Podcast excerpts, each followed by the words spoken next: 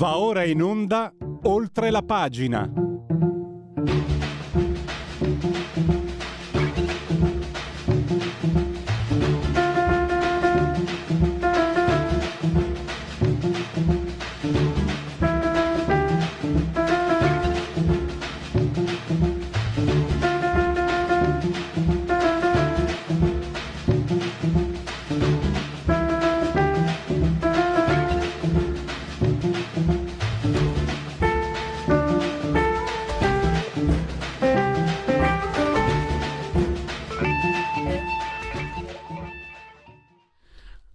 Facciamo partire come sempre gli applausi a questa meravigliosa sigla. C'è tempo per i convenevoli formulaici. Vi anticipo comunque che parleremo di referendum. Lo faremo col professor Ceccanti, costituzionalista, che ha una caratteristica, quasi una stranezza. Lui è parlamentare del PD, è un costituzionalista, parlamentare del PD, ed è favorevole ai referendum. E insieme ad altri esponenti della sinistra andava a votare sì, tre quesiti, soprattutto la separazione delle carriere, il controllo dei magistrati e l'elezione del CSM. C'è di più, dice il professor Ceccanti, ce lo dirà dopo le 11, che innanzitutto è a completamento, cioè il fatto che questi quesiti arrivino nel momento in cui si porta a termine la riforma Cartabia è complementare. Quindi non urtano, non si intersecano, non si incrociano, non sono, si dice, ortogonali gli uni con gli altri. E in più, da quello che si capisce dalle sue parole, da quello che si può evincere dalle sue parole, è che è contraddittorio che la sinistra non vada a votare questi quesiti nel momento in cui appoggia la riforma Cartabia. E questo è un po'... io purtroppo ho un altro sospetto, altro che... perché poi ne parleremo col professor Ceccanti. Ci sono tanti sondaggi, tanti osservatori, emerge che l'opinione pubblica ritiene, con percentuali anche piuttosto alte, molto importanti i quesiti, ma solo un terzo pensa di andare a votare. C'è un terzo di indecisi, speriamo di convincerli. E questo è un altro messaggio. Io ho paura che i PD siano stati furbi, abbiano fiutato che non sarebbe arrivato, portato a casa nulla. Io dico, abbiamo la possibilità di smentire i profeti di sventura.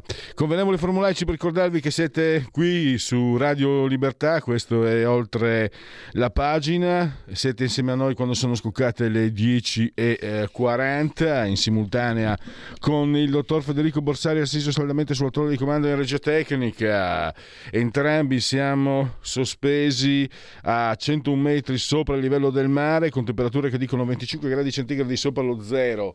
Interno, fuori fa più caldo perché all'esterno sono 25,6, 67 l'umidità, 1017,3 millibar la pressione. L'abbraccio come sempre è fortissimo, forte, signora Coltide, signora Carmela, la signora Angela. Loro ci seguono dalla televisione, dal canale televisivo del digitale televisivo terrestre, il 252. Ma poiché Radio Libertà è diventata Radiovisione, se avete la Smart TV potete anche guardarci, la Smart Television, e potete continuare ad ascoltarci comunque cullati dall'agito suono digitale della Radio DAB. Potete ascoltarci ovunque con lo smartphone, l'iPhone, ci sono applicazioni apposite iOS e quell'altra che adesso non mi viene, Android, grazie Federico. E poi potete anche appunto dalla Smart Television, da Alexa accendi Radio Libertà, passaparola ve ne saremo riconoscenti, tablet, mini tablet, iPad, mini iPad, eccetera. Poi su internet il sito della radio, radioliberta.net, e la pagina Facebook. Credo che sia già in attesa il primo ospite, perché è una panoramica questa che facciamo anche tutti i giorni, io la faccio sulle elezioni, e oggi restiamo in Lombardia, ieri Monza, oggi Crema, e abbiamo Andrea Agazzi, giovane capogruppo uscente, e gli diamo il benvenuto tanto per cominciare. Buongiorno Pierluigi e buongiorno a tutti gli ascoltatori. Allora Andrea, visto la tua giovane età mi prendo diciamo l'arbitrio di darti del tu. Assolutamente. Andrea, è la volta buona, 10 anni di amministrazione di sinistra a Crema, La Lega che mette 2 ex sindaci addirittura in lista, quindi sì, una lista quanto mai oltre a te, una lista insieme a te, una lista veramente, insomma, mi sembra importante, no? Di poter dire, a parte il fatto che giochiamo in casa, ma però nel momento in cui tu metti 2 ex sindaci scusa, 1 più 1 fa 2, 2 più 2 fa 4, insomma è una lista importante, una lista che ha 2 sindaci, è un capogruppo come te che ha maturato anche, è giovane ma ha già maturato esperienza. Parliamo di queste elezioni, allora come sta andando? Ah, fammi ricordare, ho letto, c'è una, è una curiosità che fa folklore. Nella lista del candidato 5 Stelle c'è una candidata che è mamma di un candidato nella lista del candidato della sinistra, quindi mamma contro figlio. Succede anche questo, succede anche questo alle elezioni. A Crema succede questo e tanto altro, oserei dire. Comunque, tornando innanzitutto al discorso iniziale che tu hai fatto, io ti ringrazio per sottolinearlo. E secondo me il ringraziamento va fatto ai militanti che si sono messi a disposizione e a chi ha avuto l'idea di comporre questa lista, perché effettivamente la proposta che vogliamo dare alla nostra città è di alto livello, perché sennò 2 ex sindaci non si spendono in una lista apposta per provare a dare un nuovo governo a Crema. Tutte le altre persone, tutte le altre professionalità, siamo ovviamente in 24, quindi non parlo di me ma parlo degli altri, sono tutte persone disponibili, competenti, che studiano, che si sono attivate per anni, che conoscono la città, che conoscono i quartieri, quindi si sta cercando di fare veramente un gran lavoro per provare a dare a Crema un futuro diverso, perché 10 anni, tu li hai ricordati, di centrosinistra, se vogliamo essere precisi sono 20 negli ultimi 25. Quindi abbiamo il coraggio e il dovere, e secondo me abbiamo anche la proposta giusta come lista Lega e ovviamente per il candidato sindaco che sosteniamo, di provare a fare un cambio di passo, perché questa è la sostanza che una città come la nostra ci sta chiedendo da ormai tanto tempo. 34.000 abitanti, quindi doppio turno se al primo turno non esce un vincitore assoluto, 9 candidati se non sbaglio, 6 candidati, esatto. 6 candidati sì. Adesso ho perso il conto, non so quante liste, perché il candidato di centrosinistra 6 liste, quello di centrodestra 4, e dopo ci sono anche 4. 5 Stelle e le altre 2 candidature. 9 candidati è un ostacolo, preclude la possibilità, perché non essere ottimisti magari anche del primo turno, comunque è dispersivo in campagna elettorale il fatto che ci siano 9 candidati, magari uno può giocare a favore dell'altro, trappole, cose di questo genere. Tu come la pensi? Certo, l'esperienza ci insegna che più la proposta è frammentata e più chiaramente la partita si tende a giocare al secondo turno. Non sappiamo se questo accadrà, perché alcune liste che si sono formate ultimamente sono proposte che arrivano al di fuori del centrodestra ma che lo erano prima, e quindi ci sono chiaramente anche queste dinamiche da tenere conto all'interno di una cittadina, di una cittadina come Crema che, come ricordavi tu, ha 35.000 abitanti. Diciamo che l'obiettivo è quello di fare bene subito, perché il segnale che dobbiamo lanciare alla città, che dobbiamo lanciare insieme al candidato e anche agli alleati che appoggiano il candidato, è quello di essere subito e dall'inizio competitivi. Io penso che il lavoro stia andando in questa direzione, perché abbiamo lavorato tanto per costruire un programma fatto bene, serio, non fatto da promesse elettorali campate per aria, ma fondato sulle idee che i cittadini ci hanno portato per 5 anni, e soprattutto fondato su una cosa, fammelo ricordare, un rapporto sano e proficuo con Regione Lombardia, perché i 10 anni di questa amministrazione uscente, che è in continuità, perché il candidato del centro-sinistra è in continuità con questa giunta, hanno certamente vinto il primo premio per litigiosità con Regione Lombardia. Il risultato è stato che Crema è stata una delle città che ha ricevuto meno possibilità di dialogo e quindi di contributi anche da un ente così importante come la Regione Lombardia. Questo non è fare il bene dei propri cittadini, perché questo vuol dire fare il bene di qualche carriera politica, ma non dei cittadini di Crema. Infatti io ho preso dal tuo profilo Facebook una foto con Attilio Fontana, e siete accomunati anche dal tifo milanista, mi sembra. Assolutamente sì. Io sono interista, ma sono sportivo, faccio i complimenti, meritato, una grandissima impresa, la dimostrazione anche che si può veramente lavorare senza avere chissà che risorse. Questo è un bel insegnamento che va anche al di là del calcio. Esatto, il lavoro. È una cosa, io sono un immigrato, vengo dal Friuli, è una cosa molto lombarda questa, quella di non preoccuparsi se molte risorse o meno, ma la prima preoccupazione è il fare, poi il resto viene da sé, se fai molto e fai bene. E a Crema cosa c'è da fare allora? Stavi parlando della litigiosità del centro-sinistra, sì. Quali sono le problematiche che tu prenderesti, insomma, che ti aspetti che dopo un'eventuale vittoria, quello che promettete agli elettori di fare per avere in cambio il loro voto? Guarda, in 10 anni noi abbiamo perso nell'ordine tribunale, università e uno dei posti più importanti che non è mai stato recuperato, che sono i cosiddetti stalloni, cioè un centro di verde e anche di edifici che c'è nel cuore della città, nel centro della città, di proprietà di Regione Lombardia, e sulla quale nessuno del centro-sinistra è riuscito a fare una minima progettualità per ridare quest'area così importante alla città.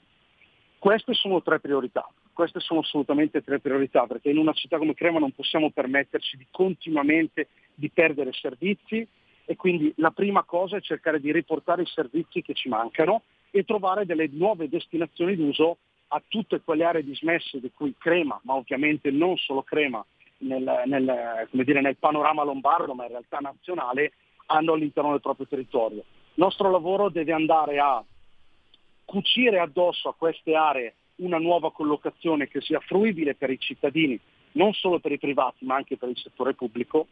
Abbiamo la grandissima ambizione di rivedere un po' quella che è la viabilità della città, perché viabilità, infrastrutture vuol dire sviluppo nel futuro, e parlando con gli imprenditori continuano a chiederci queste cose, quindi dobbiamo lavorare su questo campo.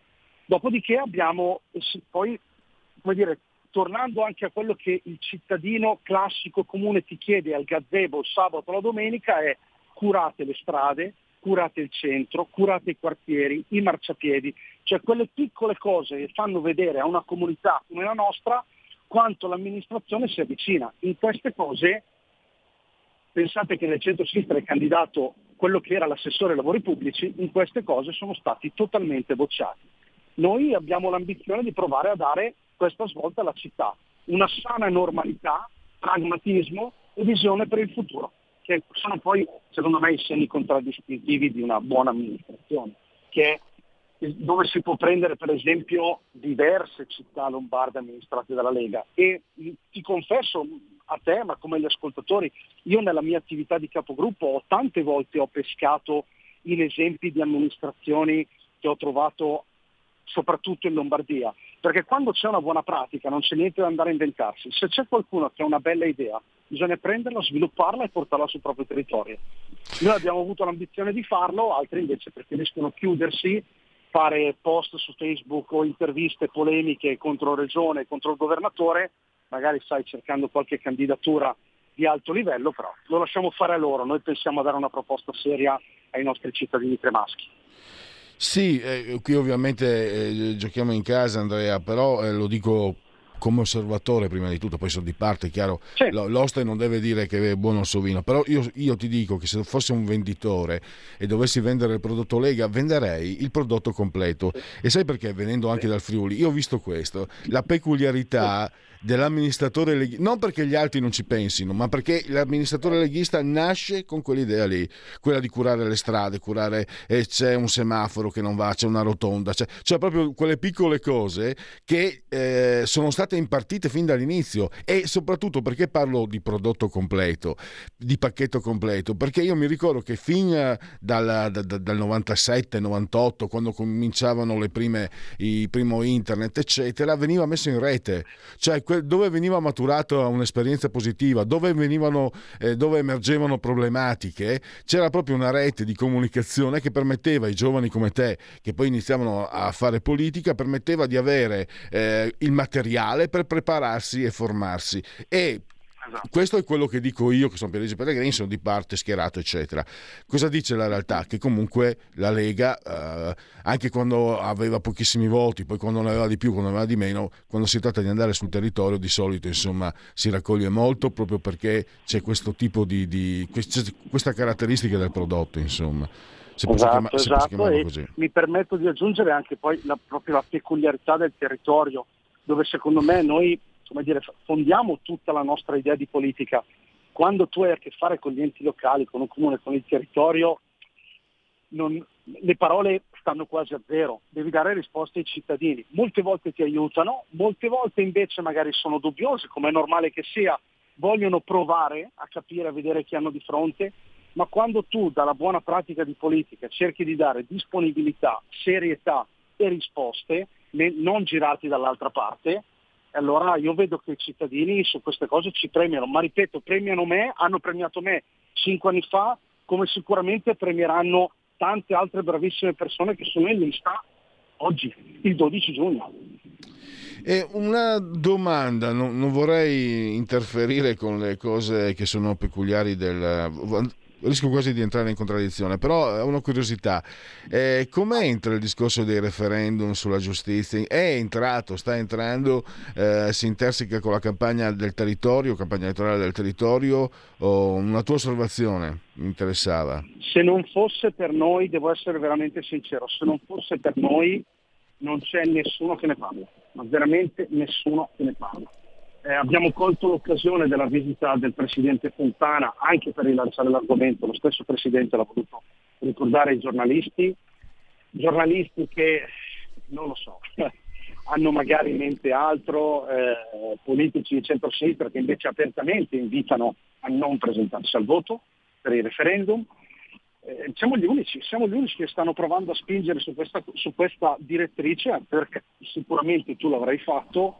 Dopo aver letto il libro di Palamara, dopo aver letto anche banalmente l'ultimo libro di Matteo Renzi, cioè ci sono delle cose che riguardano il mondo giustizia che sono agghiaccianti, e secondo me i quesiti referendari hanno il merito di iniziare un lavoro di rivoluzione di quel comparto. Non è più possibile tollerare in una società civile e moderna come la nostra, in un paese come il nostro, membro del G7, un'economia importante, uno dei fari, dei padri fondatori dell'Europa, pensare di essere alla mercé di qualche corrente di magistrati che magari riescono a decidere della vita politica e personale di qualcuno. Questa è una cosa che è una barbarie, non è civiltà.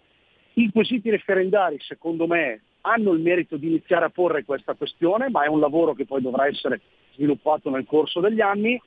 Io trovo veramente, veramente brutto che ci siano delle parti politiche o dei giornali che invitano addirittura a non andare a votare. Votare, che è un esercizio fondamentale della democrazia, non lo so. In alcune cose sembra che qualcuno voglia tornare indietro, voglia andare al contrario. Più che andare al contrario, scusami Andrea, penso che se si va in questa direzione si va nel baratro, perché sono i tempi al di là delle situazioni che sono inaccettabili, come non essere d'accordo con te ovviamente, ma proprio anche banalmente, ma anche in modo molto prosaico, i tempi della giustizia italiana la rendono terrificante, cioè dimostrano che si tratta di un sistema che non funziona e che fa danni non solo per quelli che immaginiamo noi, ma anche nella giustizia civile ci sono grossi problemi, quindi difficoltà che qualcuno venga a investire è una realtà che, insomma, gli osservatori, quelli anche diciamo che non di parte, cioè che sono oltre le parti, te lo dicono chiaro e tondo, quindi non posso solo che confermare quanto tu dici, perché io, a parte la politica, sono anche un piccolo imprenditore e lo vivo sulla mia pelle. Non ti tedio con dei casi personali perché non mi sembra il caso, però posso solamente che confermare queste cose che tu stai dicendo. E quindi un motivo in più, noi sicuramente la Lega, gli esponenti della Lega, qui Radio Libertà, insomma, stiamo facendo di tutto per convincere. Chiudiamo però, torniamo nella tua bellissima Crema. Allora, come che tipo di strategie, che cosa ti aspetti? Mancano, dunque siamo il 27, quindi 16 giorni. Sono tanti o sono pochi? non sono mai abbastanza per parlare con i cittadini. Bellissima risposta. No, è vero. La campagna elettorale ti dà questa straordinaria possibilità di poter parlare ai cittadini e confrontarti con loro. È chiaro che hai detto una cosa molto giusta prima, siamo in un periodo molto particolare, quindi anche solamente convincere un singolo cittadino ad andare a votare è una cosa importante. Questo lo stiamo vedendo nel corso degli anni, purtroppo vediamo un fenomeno di percentuali di votazioni che vanno in decrescita, quindi il primo dovere di noi politici è metterci la serietà, mettere il dialogo, mettere il tempo, e su questo, fammelo ribadire ancora una volta, gli altri 23 candidati stanno facendo un lavoro straordinario sul territorio, un lavoro straordinario, gazebi, sabato e le domeniche da ormai quasi 2 mesi a questa parte, serate, domani mattina avremo Matteo Salvini a sostenere appunto la nostra lista e la candidatura del candidato sindaco Maurizio Borghetti, appuntamenti sul territorio, parlamentari, consiglieri regionali, cioè lo sforzo organizzativo di farci vedere presente con una proposta politica seria è imponente. I giorni non sono mai abbastanza, lo dicevo prima, però è giusto che arrivi anche un momento dove i cittadini hanno in mano la matita, hanno in mano la parola e possono esprimere il loro voto, la loro preferenza, la loro idea di città. La nostra strategia è sempre quella, pancia a terra, parlare con i cittadini dalla mattina alla sera, ognuno in base al suo impegno, alla sua disponibilità, al suo lavoro, perché c'è chi ovviamente ha più tempo e può fare molte più cose, c'è chi come me tra l'azienda, la famiglia magari ha meno tempo e quindi fa un lavoro, come dire, un po' diverso. Diciamo che ognuno cerca di dare il massimo e di contribuire al massimo delle sue possibilità. L'obiettivo ce l'abbiamo chiaro, lavoriamo per quell'obiettivo e poi ovviamente ai cittadini l'ultima parola, come è sano e come è normale in democrazia. E adesso abbiamo concluso, quindi ringrazio ancora Andrea Agazzi, capogruppo della Lega Crema. Il 12 si vota dalle 7, sai che non mi ricordo, dalle 7 alle 10 o alle 7 alle 11? Non vorrei dare un'informazione. 11 mi sembra. 7:23, esatto. Sì. Scusa, ho avuto ho girato a vuoto e appunto c'è la possibilità del secondo turno il 26, anche lì la soglia di sbarramento al 3 credo sia, e Andrea Agazzi e la Lega aspettano il vostro voto naturalmente. Ringrazio per lo spazio Pierluigi, grazie a te, a tutti gli ascoltatori e forza Lega sempre.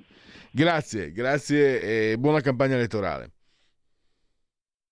Yeah. Un nuovo modo per sostenere la tua radio. Visita radiolibertà.net. Ti basta un click e potrai versare il tuo contributo volontario direttamente online. Potrai donare con ogni tipo di carta di credito, anche prepagata. Ti aspettiamo online su radiolibertà.net. Sostieni la tua radio con il tuo contributo volontario. Radio Libertà. La tua radio. Diamo voce alla nostra gente.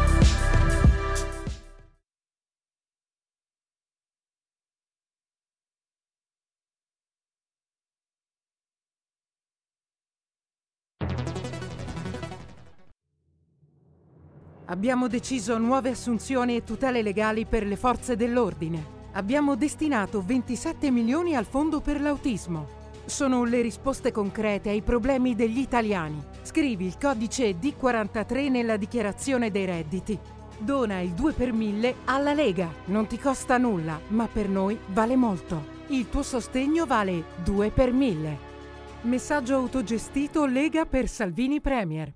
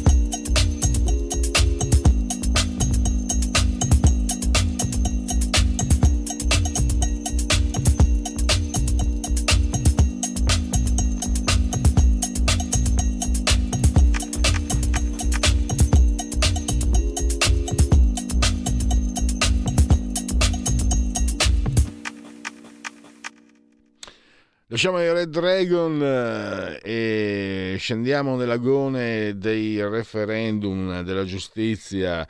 Ne parliamo con il professor Stefano Ceccanti, costituzionalista e parlamentare PD.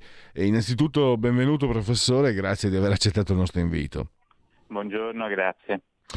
Dunque, lei costituisce, se vogliamo, non la parte maggioritaria del PD. Lei ha detto sì insieme ad altri, il sito Libertà è uguale, ho letto, ci sono esponenti come lei della sinistra che hanno annunciato la volontà di votare sì ai tre quesiti: la separazione delle carriere, il controllo dei magistrati, la valutazione dei magistrati, l'elezione del CSM.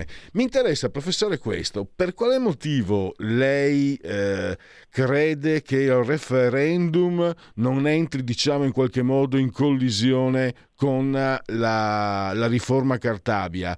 Mi spiego, l'avvocato Gaetano Pecorella qualche tempo fa aveva espresso, diciamo, delle perplessità perché secondo lui una riforma necessaria della giustizia, su questo penso siamo tutti d'accordo, deve essere discussa nelle sedi opportune. Secondo lui un referendum rischia magari non era molto, diciamo, convinto, ecco, sto parlando di mesi fa, magari avrà cambiato idea.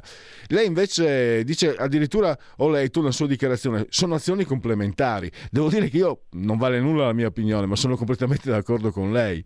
Non capisco le sue perplessità, ma lei è un costituzionalista, quindi può spiegare per quale motivo qualcuno dice che le due cose non vanno bene insieme, riforma e referendum.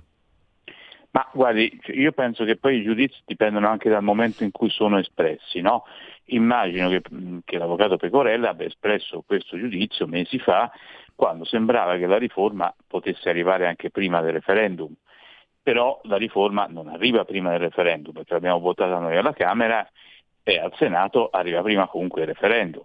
Allora, mesi fa uno poteva dire risolverà tutta la riforma e quindi poteva non firmare. Anch'io non ho firmato per i quesiti perché speravo che questo accadesse, però io ora mi ritrovo che la riforma è a metà strada e il referendum arriva, mi arriva la convocazione per votare e quindi vado a votare.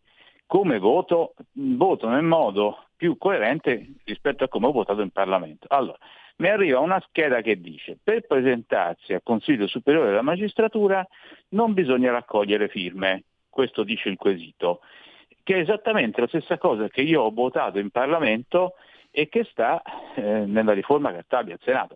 Proprio in questo caso è identica la cosa. Si vuol togliere questa cosa perché si vuol togliere un peso eccessivo alle correnti che blocchino le candidature. Ma io, se ho votato per togliere questa cosa alla Camera, come faccio a non votare la stessa cosa quando vado in cabina elettorale? Non c'è nessuno che riesce a spiegarmi perché io dovrei votare diversamente. E questo è il caso, diciamo, non sarà un granché, nel senso che è una piccola norma, la riforma fa di più perché cambia il sistema elettorale, però intanto mi danno l'occasione, voto in cabina elettorale come ho votato alla Camera. Gli altri due casi sono leggermente diversi i contenuti, però non mi sembrano così travolgentemente diversi. Allora, mi si dice sulla scheda: vuoi tu che quando si iniziano a valutare i magistrati possano intervenire anche dei non magistrati? Il quesito mi dice: faccio intervenire avvocati e professori universitari, che si è scoperto che i magistrati, valutandosi da soli, in sostanza, alla fine finisce al CSM, dove c'è una maggioranza dei magistrati, al 99% si valutano positivamente. Ora la maggioranza andrà anche valutata positivamente, però io non conosco nessuna categoria dove si arrivi al 99% di giudizi fondati. Insomma, palesemente il sistema attuale non sta in piedi. Allora, il quesito mi dice si allarga a professori universitari e avvocati. La cosa che ho votato io in Parlamento dice solo gli avvocati. Ora, professori universitari, me compreso, avremmo tanti difetti, però a me, al di là di questo, se debbono votare a noi professori universitari, mi sembra che il principio sia lo stesso. Vogliamo lasciare i magistrati soli, come è capitato fino ad oggi, di valutare se stessi oppure no?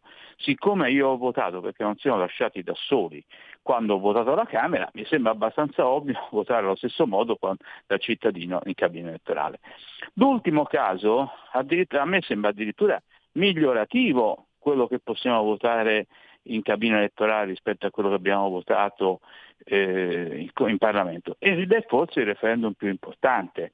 Cioè, quando uno vince un concorso deve scegliere una volta per tutte se accusa o giudica oppure può cambiare carriera. Oggi si può fare addirittura 4 volte.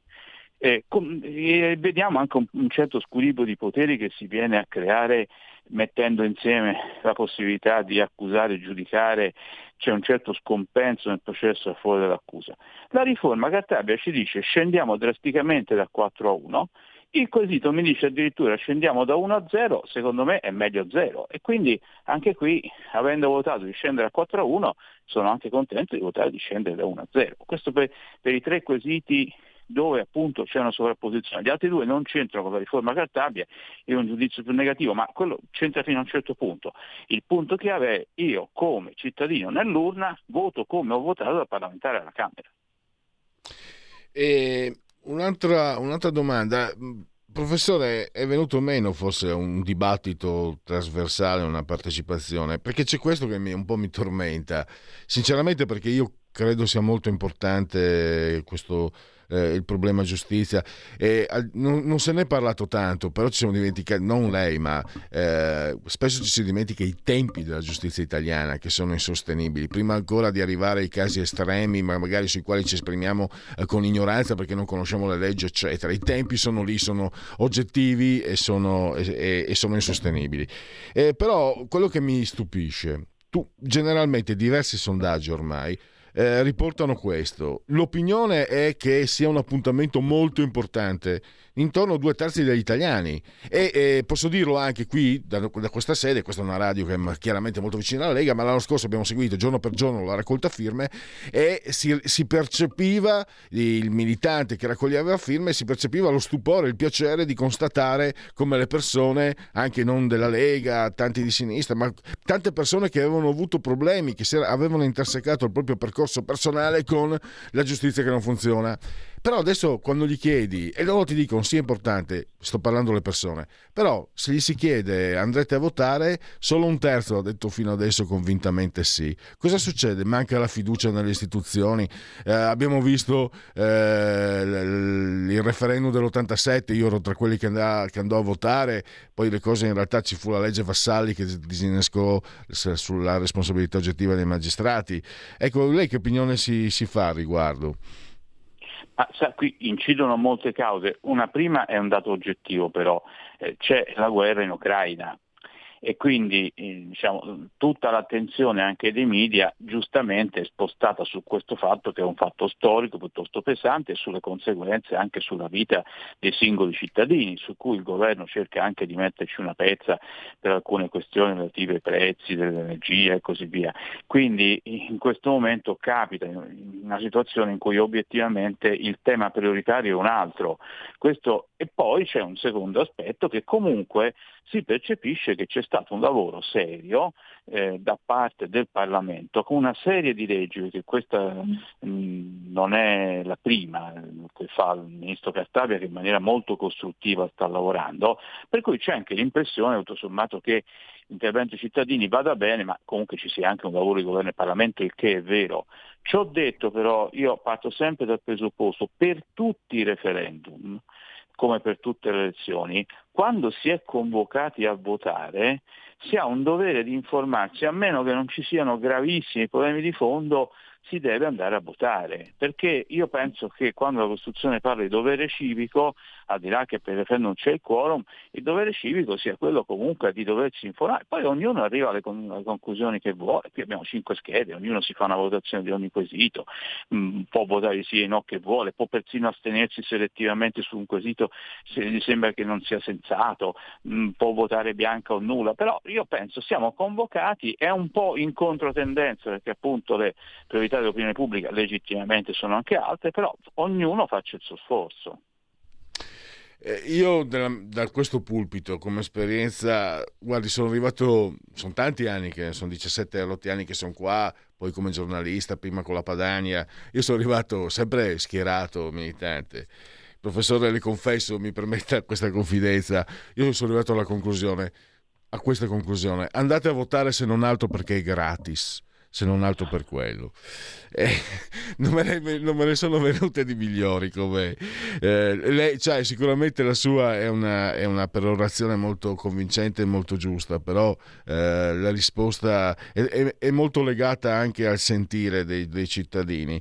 Una curiosità, non voglio entrare in casa sua, la posizione del PD, lei non è isolato, ci sono anche nomi insomma molto importanti, da Claudia Mancina, Alessandro Maran, Petruccioli, Morando, insomma, che si sono espressi favorevolmente, appunto dicevo prima il sito Libertà Eguale. Per quale motivo il PD invece ha dato libertà di scelta? A me qualcuno ha detto forse si rischia la subalternità al giustizialismo dei 5 Stelle, ma così si compromette il campo largo, perché nel campo largo bisognerebbe che ci fosse anche una certa libertà d'azione.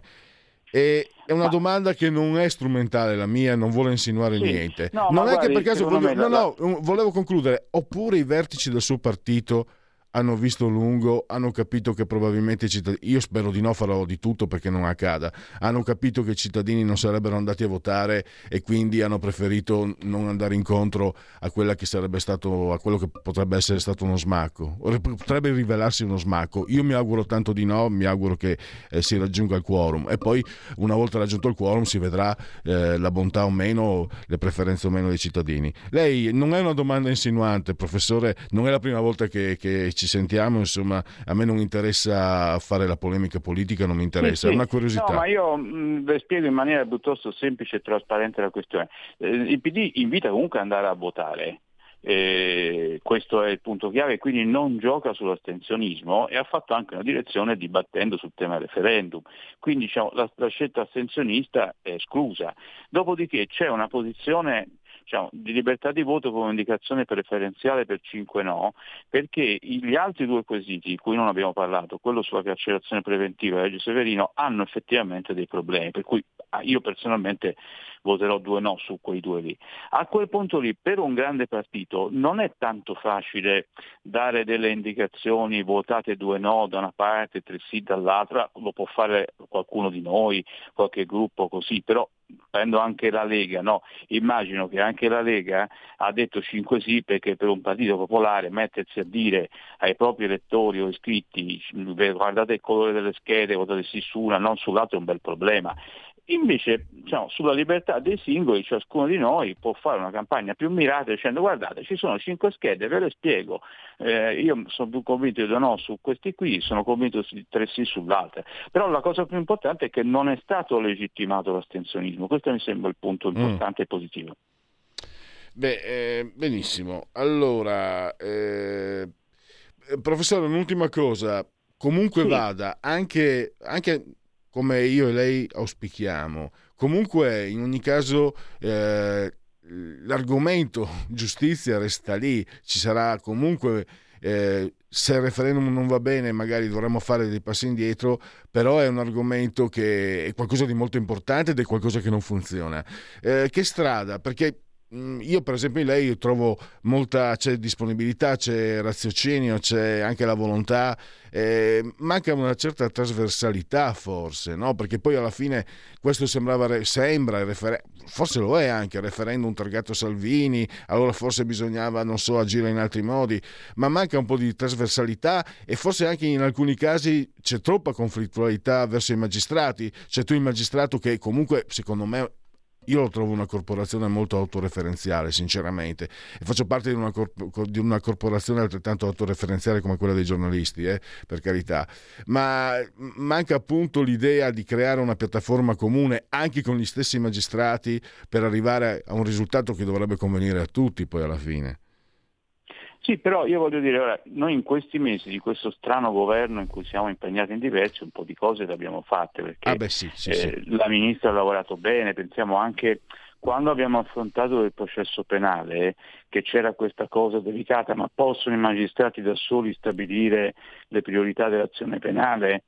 ciascuno per conto suo, e allora si è trovata una soluzione in cui il Parlamento può dare degli indirizzi di priorità anche a seconda dell'allarme sociale dei diritti, e poi gli uffici giudiziari loro insieme specificano questi criteri. Quindi secondo me sotto questo governo qua stiamo lavorando, nel senso che lei... mi scusi professore, però l'ANM ha dichiarato lo sciopero dopo la...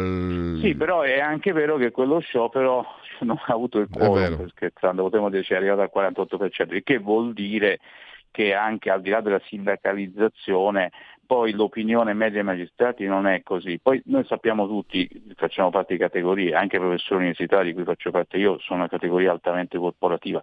Quando si è pensato di introdurre dei meccanismi di valutazione anni fa c'è stata un'insurrezione, poi man mano questi meccanismi sono stati accettati.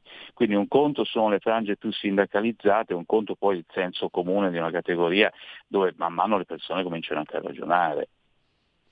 E allora direi che queste mi sembrano anche parole sulle quali si può stabilire anche una ripartenza o una continuità, per meglio dire, perché ha fatto bene il professore a ricordare anche che sulla riforma Cartabia si è trovato un più accordo di quanto non si sia visto in altre riforme, infatti si sta arrivando anche al voto.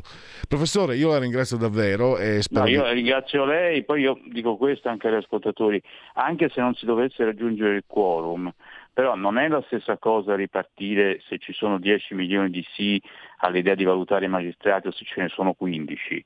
Cioè non è solo scatta la metà più uno, ma anche i risultati relativi intermedi hanno un loro peso per poter lavorare anche meglio in Parlamento. Questa la faccio mia, se lei mi permette, professore, perché sembra un'altra. Ero caduto anch'io nel tranello un po' manicheo, si vince o si perde, che è una stupidaggine, vale solo. Sì, una stupidaggine. Vale solo... per esempio, nel male, secondo me, però vale il famoso referendum sulle trivelle, che secondo me era sbagliato, anche se non è arrivato al quorum, ha determinato per un certo periodo un blocco delle trivellazioni. Secondo me è stato un male, però quello dimostra che appunto il problema non è solo se vinci o perdi, ma anche il consenso che dimostri di avere. Sì, ma infatti si vince e si perde vale solo nello sport e nel calcio. Tra l'altro una curiosità, mi permetta, questa è una cosa più così folcloristica. Ieri ho intervistato un esponente di Monza. Oggi lei è di Pisa ed è legato, ha scritto anche dei libri, mi sembra anche su una zia per ricordare altri periodi. E ieri sera c'è stato Monza Pisa. No, quello è un omonimo però, non sono io, è un mio omonimo. Ah, però parlo lei di Pisa. Sì, è perché il cognome è diffuso lì, quindi questo è non so le sue, se lei è interessato al calcio, ma ieri comunque c'è stato Monza-Pisa e domenica Pisa-Monza. Io ieri ho intervistato un monzese e oggi un pisano. Le sincronicità junghiane mi sa che sono una cosa molto seria. Sì. Vabbè, allora, va bene, la ringrazio e buon lavoro, arrivederci. Benissimo, allora andiamo avanti. Dunque... scusate, facciamo Federico, se tu sei pronto con la sigla, evadiamo il Segui la Lega. Segui la Lega è una trasmissione realizzata in convenzione con La Lega per Salvini Premier.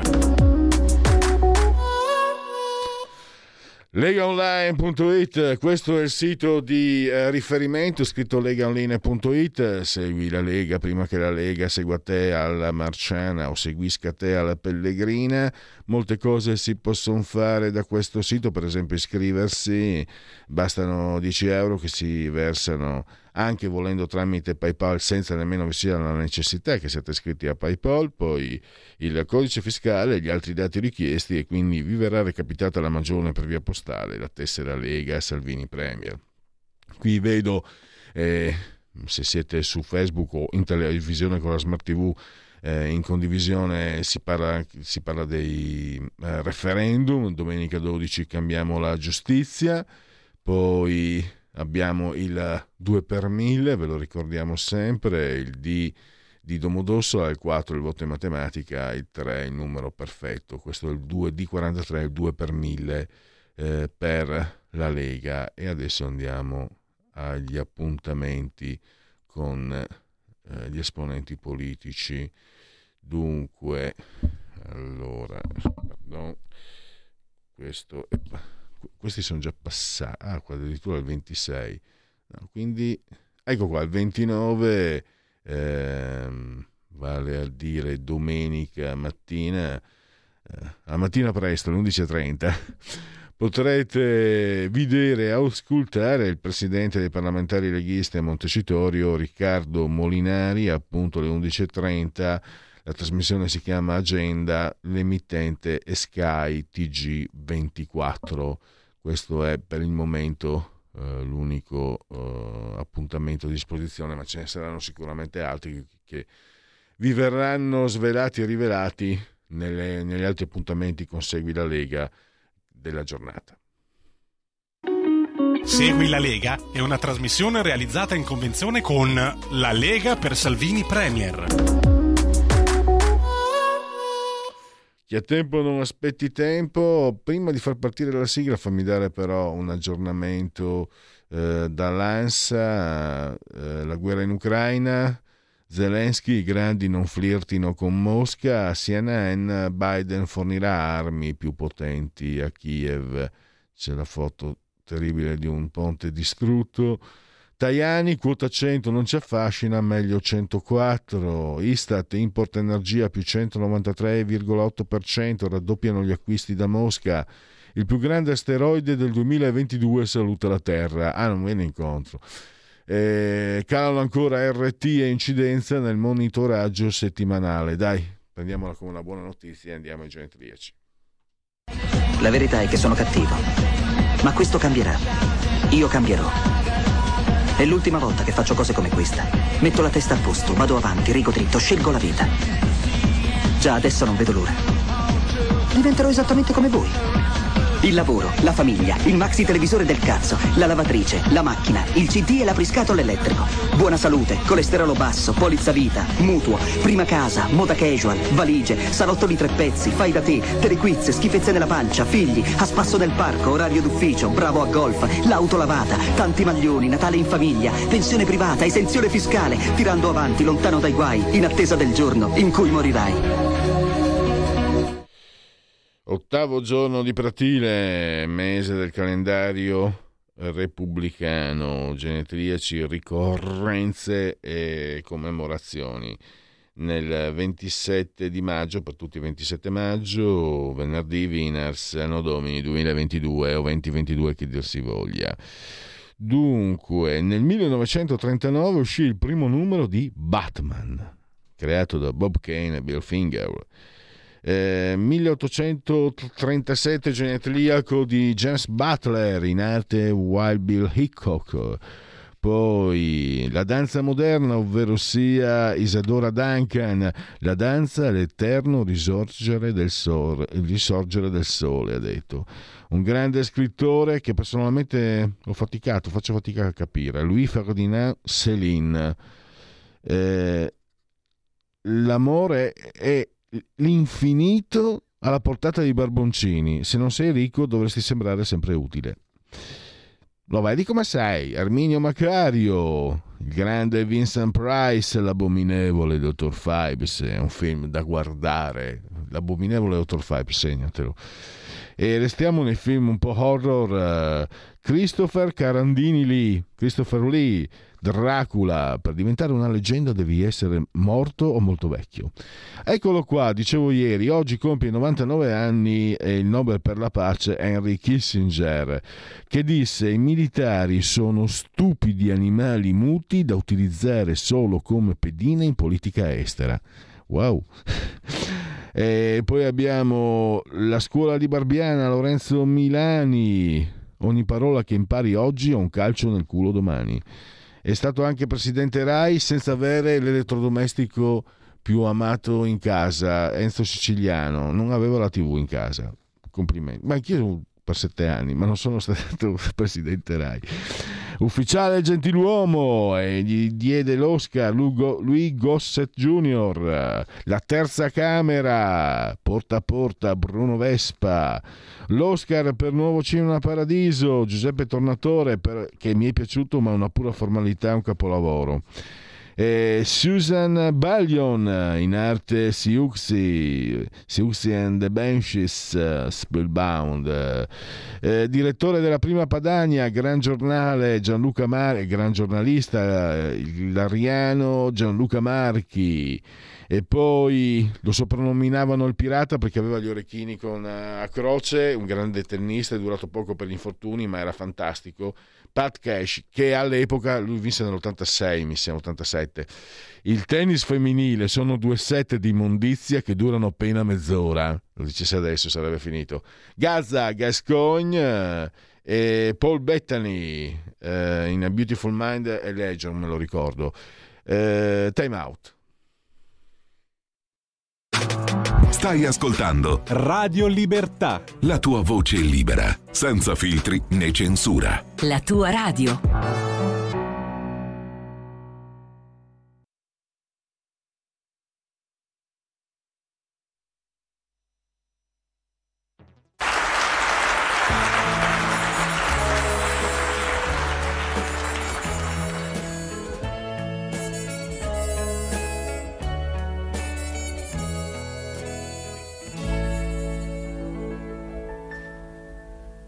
Mi creda, io sono un padre moderno, conosco i ragazzi e i loro problemi. Signora Marchesa, latte o limone, son quasi le 5, è l'ora del tè. È un buon elemento, farà molta strada e poi ci sa fare, ha il senso del dovere. Dovevi giocare il 7 di fiori, puoi andare dal morto e fare l'ampass.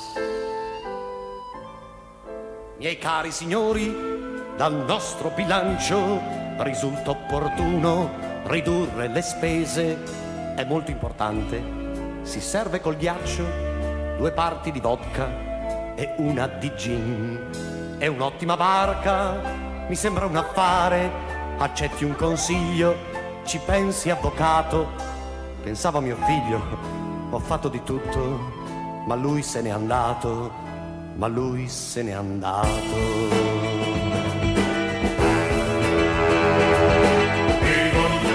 rivoluzione, rivoluzione, rivoluzione. La voglia di andare, la voglia di reagire, con quanto coraggio, con quanta paura, con quanto coraggio, con quanta paura.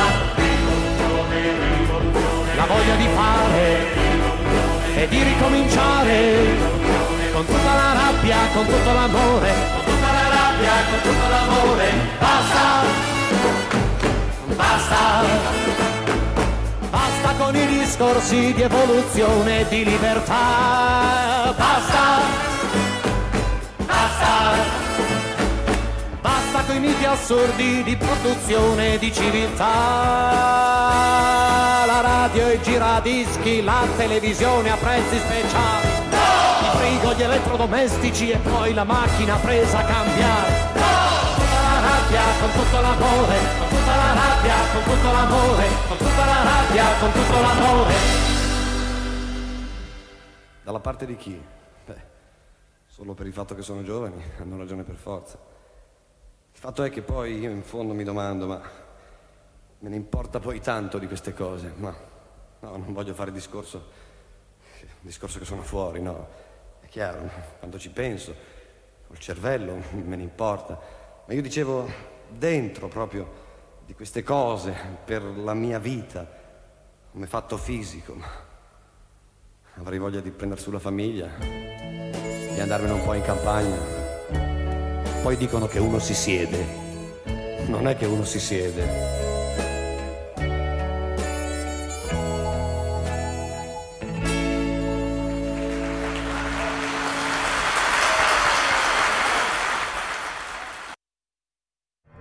Leonardo Sciascia, esistono ancora destra e sinistra, 1981. Non direi che esistono come una volta. Ecco.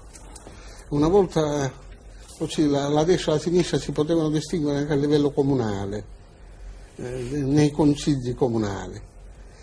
La destra metteva i dazi, le tasse indirette, la sinistra andava alle tasse dirette. e preferiva tassare i pianoforti, per esempio, la sinistra, mentre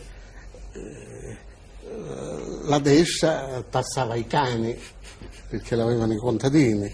Ecco, ora penso che questa distinzione non ci sia. Giuseppe Ungaretti parla di libertà e di speranza. Ora vorremmo chiedere al maestro stesso che cosa vuole che gli uomini del suo tempo colgano, di lui soprattutto.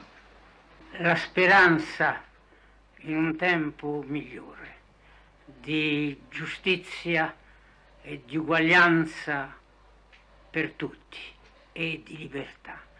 Riuscire a unire, a fondere il sentimento della giustizia e dell'uguaglianza con il sentimento della libertà, e che è poi il sentimento che ci ricongiunge e all'insegnamento più profondo del Vangelo. E credo che l'adempimento del messaggio di Gesù sia la missione alla quale deve tendere ogni uomo di buona volontà. Lasciamo Ungaretti e apriamo la rubrica fissa del venerdì alle 11.35, sono le 11.36 in questo momento. Parola di scrittore che si avvale della imprescindibile collaborazione di Patrizia Gallini di Ardèche Comunicazione. E oggi lo scrittore di oggi è Maurizio Blini, che saluto e ringrazio. Benvenuto Maurizio, grazie per essere qui ai microfoni di Radio Libertà. Buongiorno a tutti quanti, buongiorno. Allora, 13° quindi appuntamento con Vivaldi e Meucci, con Torino, la chiusura del cerchio, una nuova indagine di Vivaldi e Meucci. Quindi due personaggi che insomma davvero 13 romanzi con loro protagonisti significa che si è creata una relazione con il lettore molto fidelizzata. Come la vive Blini questo rapporto? E poi parliamo anche del romanzo, naturalmente. Sì, beh, guarda, è una storia ormai che dura da tanti anni, è nata quasi per gioco, con un racconto nel 2006, un racconto che ha avuto una certa fortuna, è stato anche tradotto all'estero, e che ha vinto un concorso come tante, insomma. Di qui la stura per continuare, e questi due protagonisti sono stati i protagonisti poi del primo romanzo, il creativo, e poi successivamente anno dopo anno di altri 12 fondamentalmente. Quindi una storia interessante.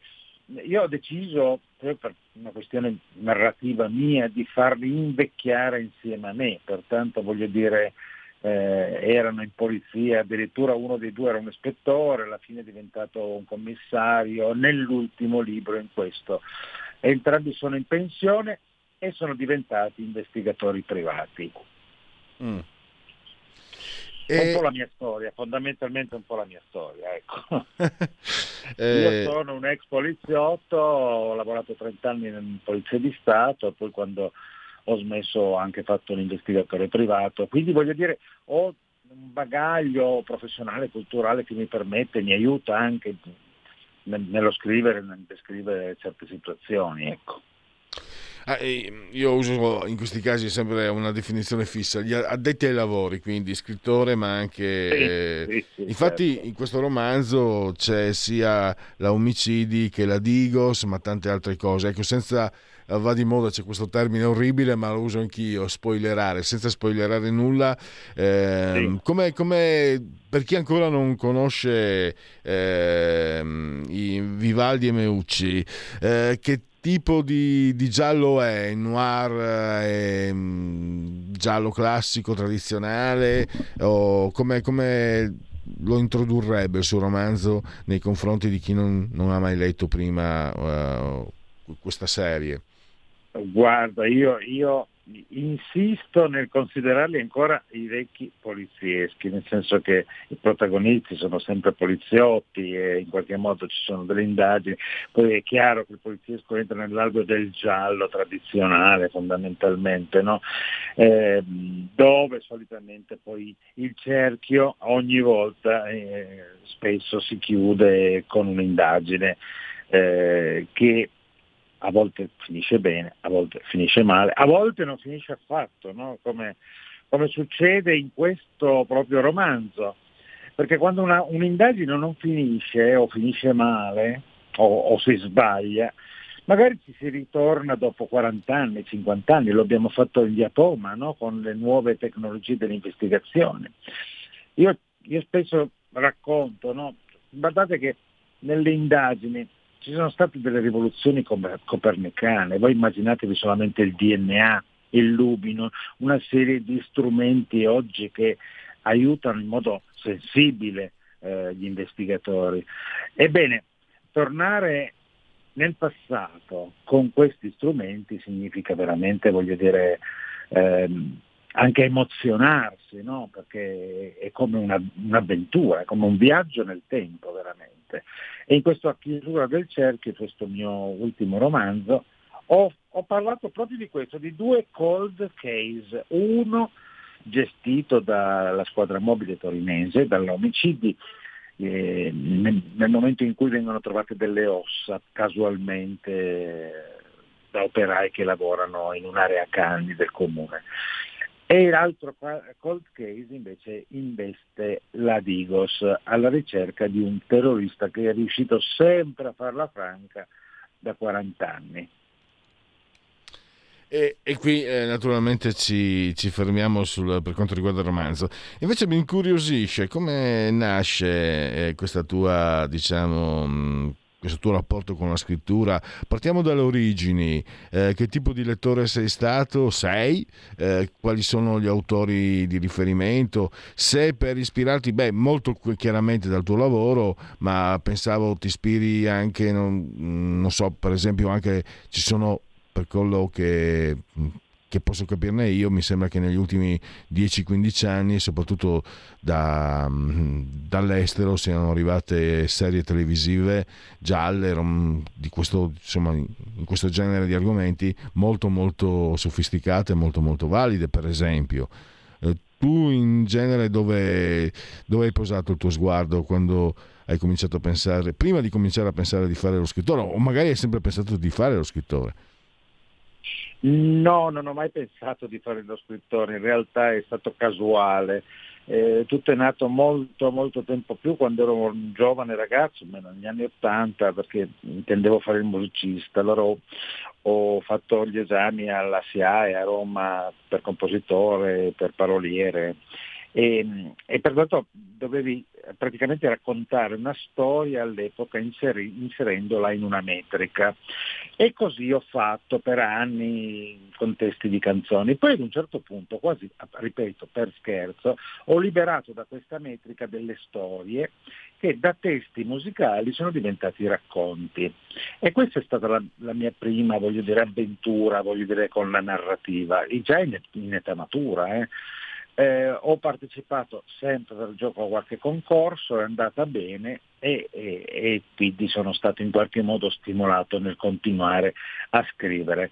Poi, per quanto riguarda il condizionamento, la contaminazione tra narrativa o anche cinematografia, io sono un lettore piuttosto compulsivo, direi, no? Amo ovviamente questo genere, ma leggo anche altro. È ovvio che abbiamo dei maestri, no? Poi ogni autore, io immagino, cerca di non farsi condizionare, mantenere una sua unicità, però poi io penso che in modo inconsapevole poi probabilmente qualcosa assorba un po' come una spugna da tutto quello che ha letto nella vita e che ha visto. per tornare un pochino a un trade union tra serie televisive e grandi autori di narrativa, proprio in questi giorni c'è uno dei miei preferiti che è Connelly,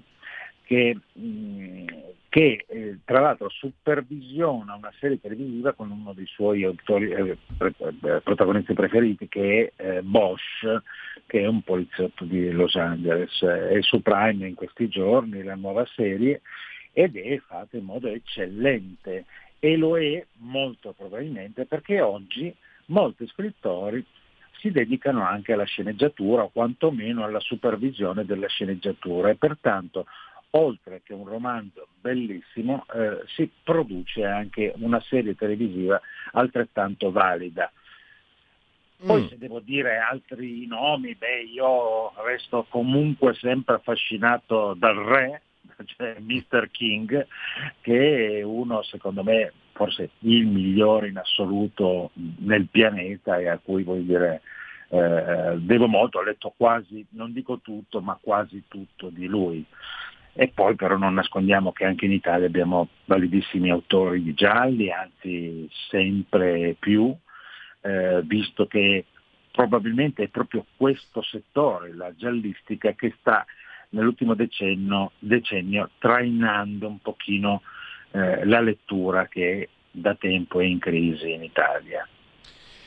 Ti sei mai immaginato, io penso di sì, una riduzione, come si chiama, si dice così, no? Riduzione televisiva cinematografica per il tuo lavoro, per Meucci, Vivaldi? Sì, in realtà nel 2009 ero anche stato contattato, poi non se ne fece più nulla, ma mi chiesero addirittura di indicare due nomi per i protagonisti, però che, ripeto, adesso sotto l'aspetto generazionale sono diventati vecchi per questo ruolo, però all'epoca, nel 2009, avevo indicato Bebo Storti e Abatantuono, che era una bellissima coppia, secondo me, di investigatori che potevano, entrare a pieno diritto nelle storie di Meucci e Vivaldi. Bebo Storti, che è un comico, non abbiamo avuto altre proposte, che è un comico, quindi Bebo Storti che quindi funziona, anche se di origine lui è un comico, funzionerebbe anche in chiave gialla.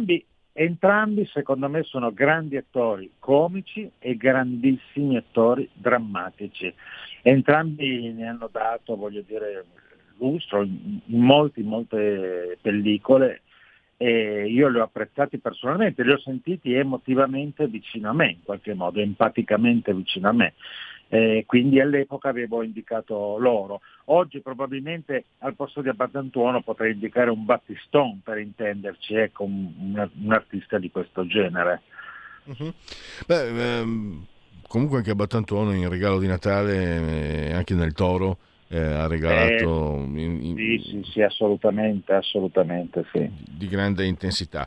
E adesso veniamo, Maurizio, alla tua Torino, no? Tu sei torinese, sì. e Torino è, il teatro, il proscenio. Qui si parte dal quartiere Lucento, che è periferia nord. È una città che si presta. Sai, comunque sto pensando che perché i Fratelli Frilli editori stanno, spingendo molto, no? Per i gialli che facciano riferimento a città specifiche. Io ho l'impressione che le città italiane siamo un po', io parlo per la mia generazione, siamo abituati a vedere i gialli americani, siamo abituati a immaginarci situazioni un po' esotiche, per così dire, e invece scopro, anche non lo scopro io, il successo che avete voi scrittori che ambientate a Milano, a Genova, a Torino, a Bologna, e poi ci saranno sicuramente ancora nel Canavese anche, state avendo molto successo perché probabilmente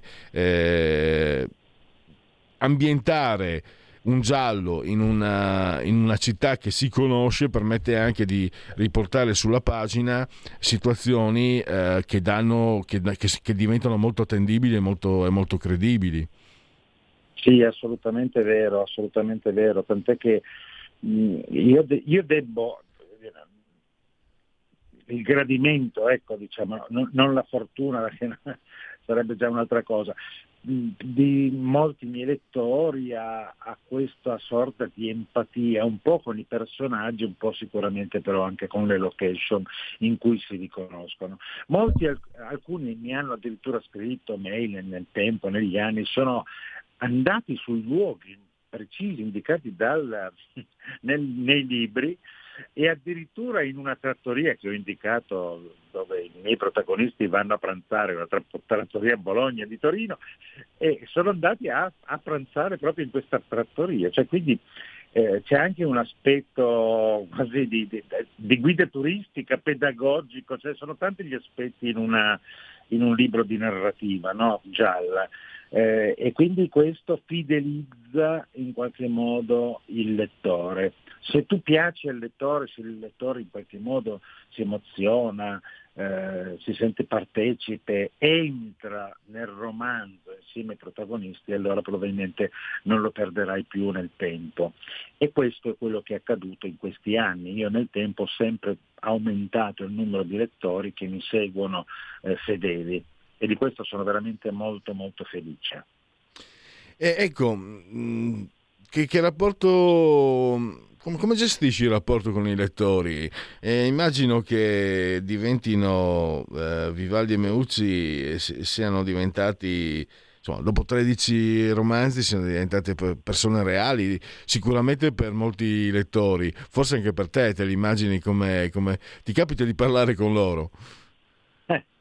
Sì, in realtà sì, perché sono un pochino l'alter ego dell'autore, entrambi sono speculari, fratelli, simili, insomma ho suddiviso in loro le mie virtù e le mie rogne in qualche modo, no?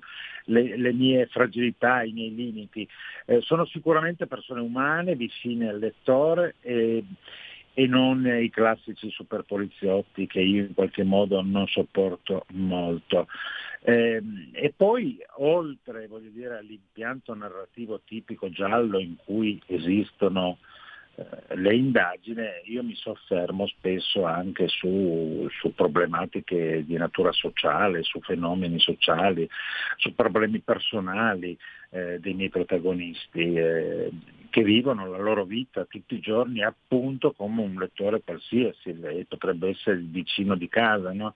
Con i loro problemi, la moglie che li lascia, il mutuo da pagare, insomma, e l'insonnia che sorge spontanea la notte, ecco, tutta una serie di queste cose. Nel sottofondo tutto ciò che io amo veramente, la musica, l'enogastronomia, è un quadro, no? In cui io inserisco le mie pennellate migliori e che poi alla fine dovrebbe essere foriero di emozioni forti per il lettore, così mi auguro sempre, quantomeno. E come prepari i tuoi romanzi? Li costruisci, li scrivi di getto?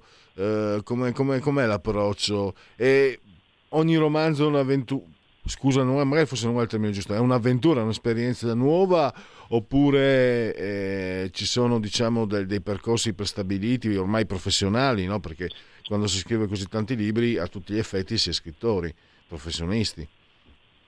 Allora, io ho un metodo assolutamente anarchico di scrivere, cioè a differenza dei più che magari tutti i giorni con un certo metodo si alzano al mattino, scrivono 2 o 3 cartelle, no?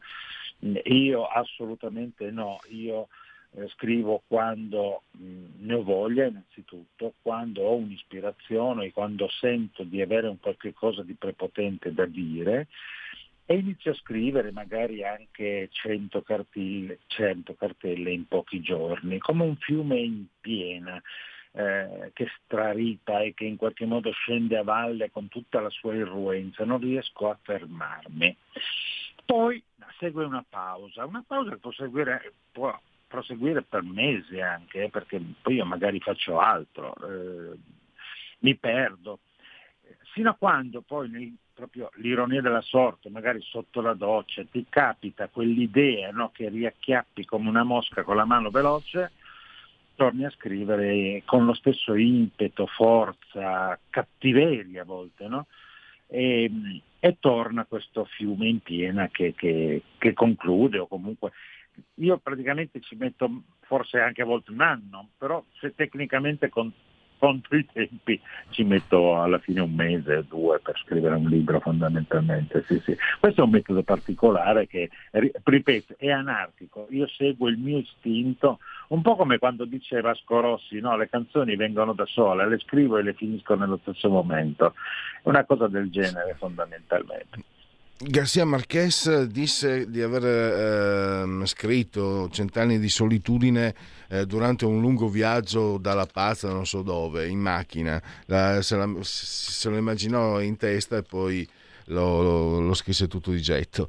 Quindi diciamo che ci sono degli esempi molto molto alti in questo genere di approccio. Un'ultima cosa, Maurizio, stilisticamente parlando ti faccio questa domanda perché appunto tu sei l'addetto ai lavori, cerchi di inserire termini anche tecnici del gergo specifico di quella che è stata la tua professione, o in modo da dare anche un realismo a quello che scrivi, o magari non so, come gestisci la cifra stilistica dei tuoi romanzi, visto che appunto hai questa origine specifica di essere poliziotto e investigatore? Sì, io adotto esattamente l'idioma necessario, ecco, perché io ritengo che si debba essere credibili, no? Credibile è la cosa più importante per uno scrittore di gialli. Io leggo troppi errori, troppe stupidate a volte anche di persone che hanno, voglio dire, un certo seguito, anche una certa importanza. Non bisogna essere banali, bisogna continuare a documentarsi sempre, perché così come dicevo prima, ad esempio la tecnologia forense o delle investigazioni continuano a proseguire, ad innovarsi giorno dopo giorno, e allora bisogna continuare ad adeguarsi, ad informarsi se vogliamo fare bene il nostro lavoro. Quindi io l'ho sempre fatto in modo preciso, a partire dalla scena del crimine, che è un terreno minato per molti, perché se non si conoscono bene le cose si rischia veramente di scrivere stupidate. Quindi io ci ho sempre tenuto e ci tengo ancora oggi. Quando descrivo un'autopsia io devo essere assolutamente preciso in quello che scrivo, nelle tecniche da adottare, nella postura del cadavere, in tutto, nella sezione. È importante che il lettore comprenda che siamo seri e credibili come autori, e io penso che sia un pochino la cartina al tornasole per molti, insomma, quando si notano cose che in qualche modo non stanno né in cielo né in terra, a questo punto insomma si pongono delle domande, ecco. E direi che siamo arrivati al termine. Fammi ricordare allora agli ascoltatori: Torino, la chiusura del cerchio, una nuova indagine di Vivaldi e Meucci, Fratelli Frilli Editori, collana Super Noir, 352 pagine, €16,90, l'autore Maurizio Blini. Abbiamo avuto il piacere di averlo qui, grazie Maurizio, e l'appuntamento a presto. Mi sono dimenticato, immagino che ci sia già, diciamo, in cantiere il 14° numero. Beh, in realtà questo è tecnicamente il 17° libro, 13° con Meucci e Vivaldi, però ho anche un'altra serie e un altro libro ancora fuori serie, diciamo. Quindi in totale siamo a 17, il che porta bene o porta male, non lo so. Sì, sto scrivendo un altro libro su una grandissima rapina a Torino. Mi intriga. E allora le rapine che non si usano più oggi e che tornano, voglio dire, nella loro grandezza. Mi intriga. Allora grazie ancora a Maurizio Blini e a risentirci a presto. Un abbraccio a tutti i radioascoltatori, grazie a voi e grazie a te. E chiudiamo, ringrazio ancora naturalmente Patrizia Gallini di Ardèche Comunicazione per questa rubrica Parola di Scrittore, ringrazio ovviamente il dottor Federico Borsari, saldamente sulla tolda di comando in regia tecnica, ringrazio voi per aver scelto anche oggi Radio Libertà, vi lascio insieme a Malika Zambelli, stai karma, e quindi buon proseguimento a tutti. Ciao!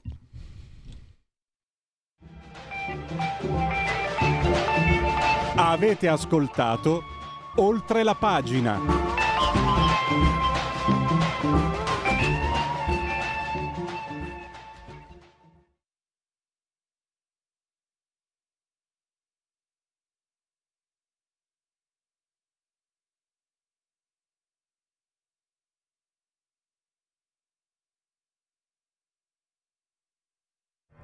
Leonardo Sciascia, esistono ancora destra e sinistra, 1981. Non direi che esistono come una volta. Ecco. Una volta così, la destra e la sinistra